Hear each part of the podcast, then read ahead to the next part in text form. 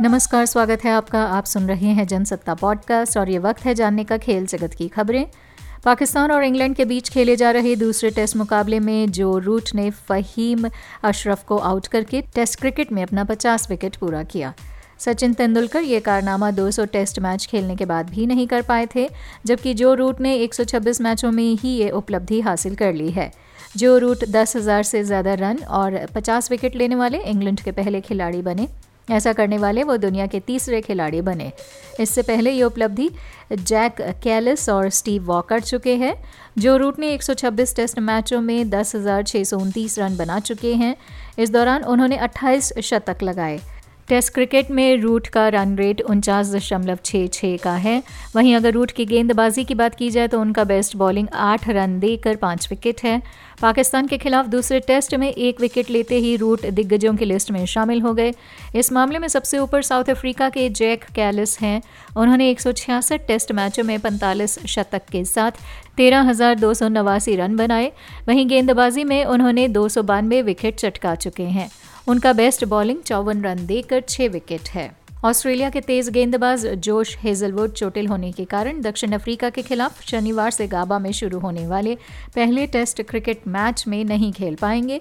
Hazlewood की जगह Scott Boland और माइकल नेसर में से किसी को अंतिम एकादश में जगह मिल सकती है। हेजलवुड और कप्तान पेट कमिंस वेस्टइंडीज के खिलाफ दूसरे टेस्ट क्रिकेट मैच में नहीं खेल पाए थे। ऑस्ट्रेलिया में इस मैच में 419 रन से जीत दर्ज करके दो मैचों की श्रृंखला में क्लीन स्वीप किया था। उसने पर्थ में पहला टेस्ट मैच एक रन से जीता था। हेजलवुड और कमिंस की अनुपस्थिति में बोलैंड और नेसर ने मिशेल स्टाक के साथ तेज गेंदबाजी विभाग का जिम्मा संभाला था तथा टीम को महत्वपूर्ण सफलता दिलाई थी। पूर्व कप्तान ज़फ़र इकबाल का मानना है कि भारत के लिए सैंतालीस साल बाद दोबारा हॉकी विश्व कप जीतना आसान नहीं होगा, क्योंकि उसे स्पेन, इंग्लैंड और वेल्स के साथ कड़े ग्रुप में रखा गया है। ज़फ़र ने कहा कि अगर भारत 13 से 29 जनवरी तक होने वाली प्रतियोगिता के पोडियम पर जगह बनाने में सफल रहता है तो टोक्यो ओलंपिक में कांस्य पदक जीतने के बाद ये एक और बड़ी उपलब्धि होगी। भारत, स्पेन, इंग्लैंड और वेल्स के अलावा Australia, Belgium, Netherlands, Argentina, Germany, New Zealand, Korea, France, Malaysia, दक्षिण अफ्रीका, जापान और चिली उन 16 टीम में शामिल है जो खिताब के लिए चुनौती पेश करेंगी। भारत ने विश्व कप में एकमात्र स्वर्ण पदक 1975 में कुआलालंपुर में अजीत पॉल सिंह की कप्तानी में जीता था। ज़फ़र ने हॉकी इंडिया की विज्ञप्ति में कहा, विश्व स्तर की प्रतियोगिताओं में आपको नहीं पता कि कौन सी टीम शीर्ष फॉर्म में होगी। Belgium, Netherlands, Australia, England, Spain और भारत जैसी कई मज़बूत टीमें हैं।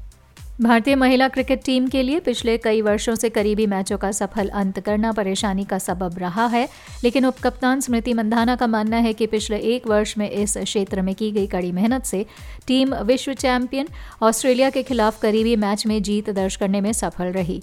मंधाना ने ऑस्ट्रेलिया के खिलाफ दूसरे टी ट्वेंटी अंतर्राष्ट्रीय क्रिकेट मैच में उनचास गेंदों पर उनासी रन बनाए, जिससे भारतीय टीम लक्ष्य हासिल करने के करीब पहुँच गई थी।